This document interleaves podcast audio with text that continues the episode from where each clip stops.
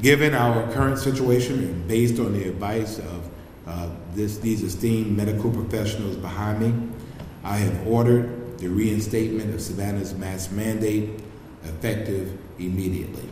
The mask mandate is back in the city of Savannah. School systems add mask requirements days before the year begins, and a Tybee Island surfer is on the mend after a shark bite. That and more in this WTOC weekly wrap up recap of the week's biggest stories from around the coastal empire and low country. I'm digital anchor Jake Wallace. With COVID numbers rising throughout the country and southeast Georgia, Savannah Mayor Van Johnson has reinstated the city's mask mandate. The mayor made the announcement on Monday, July 26th, nearly two months after the original mandate expired. The order requires everyone, regardless of COVID 19 vaccination status, wear a mask indoors when not with immediate family. The mask mandate is in effect in city government facilities, early childhood facilities, hospitals, and transportation, including guided tours. On Thursday, July 29th, Chatham County's rolling seven day average of new cases was 107. On Tuesday, July 27th, the community transmission index for Chatham County was 307. Numbers continue to rise in Savannah's neighboring counties as well. On Thursday, Bryan County's CTI was 465. Liberty County's was 352. The seven day rolling average in Effingham County is as high as it's been since mid February. All those numbers are according to the Coastal Health District. During his announcement Monday, Mayor Johnson acknowledged that renewing the mask mandate may be punishing those who have already been vaccinated, but he says he believes this is the most effective way to slow the spread of the disease. Mayor Johnson also encouraged local businesses and churches to recommend masks. I'm asking people don't complain, get vaccinated. Don't complain, wear a mask. And as the science has been, um, when the numbers indicate that it's safe to remove the mandate, then we'll remove the mandate. We're asking for our local business community, we're asking for our faith community, uh, again, to do the things that got us to the point of where we were. Savannah was able to open faster and at a better rate than most of our neighbors because we had taken the necessary steps up front. During his announcement, Mayor Johnson said he was encouraging Savannah Chatham County Public Schools to require masks to start the school year. One day later, the school system did just that. Superintendent Dr. Ann Levett announced on Tuesday masks will be required for everyone in Chatham County school buildings. Here's Dr. Levett. We are doing everything humanly possible to um, use our multi layered um, strategies for mitigation that is why we have moved to mask, requiring mask indoors, because we know, based on the science that we are acquainted with, that masking is a part of that, as, as well as sanitizing. We are not able to social distance this year to a wide extent because our intention is to serve as many children as possible in person.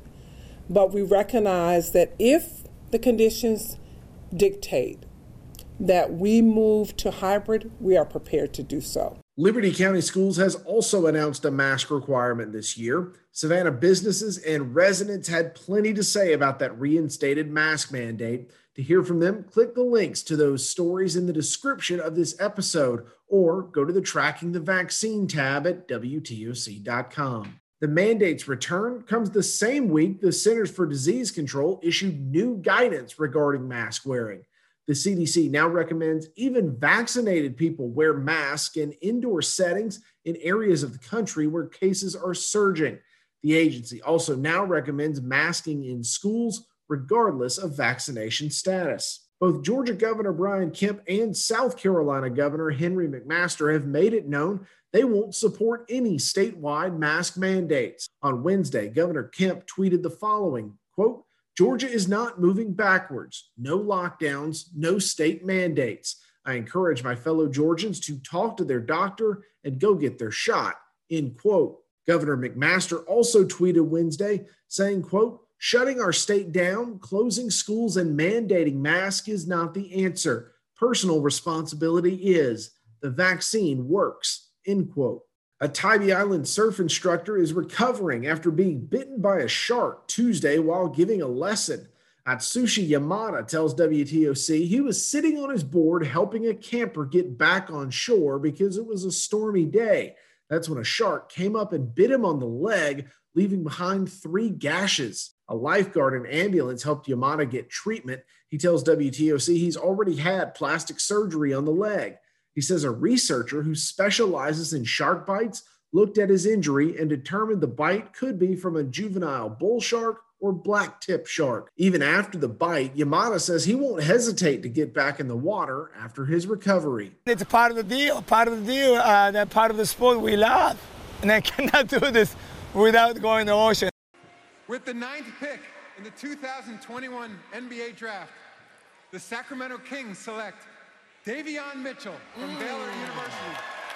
That sound is courtesy of ESPN. Hinesville native Davion Mitchell is California bound, drafted by the Sacramento Kings with the ninth overall pick in Thursday's NBA draft. Mitchell led Liberty County to a state basketball title in 2016, then finished off his college career by guiding Baylor to a national title. He'll hope that championship pedigree can help turn things around in Sacramento with a Kings franchise that hasn't had a winning season in 15 years. Mitchell was in Brooklyn at the draft but several family members and friends gathered in Hinesville to watch it all unfold. Here's what his high school coach, Julian Stokes, said after watching his former player get drafted. It's just exciting. I think really the, the biggest uh, emotion was the anticipation, you know, just figuring out where he was going to go, you know, where I could possibly plan uh, to go see a game, and uh, just excited for him. You can get the latest updates on news, weather, and sports every night on The News and all the time at WTOC.com and on the WTOC app. Thanks for listening, everyone. Have a great weekend.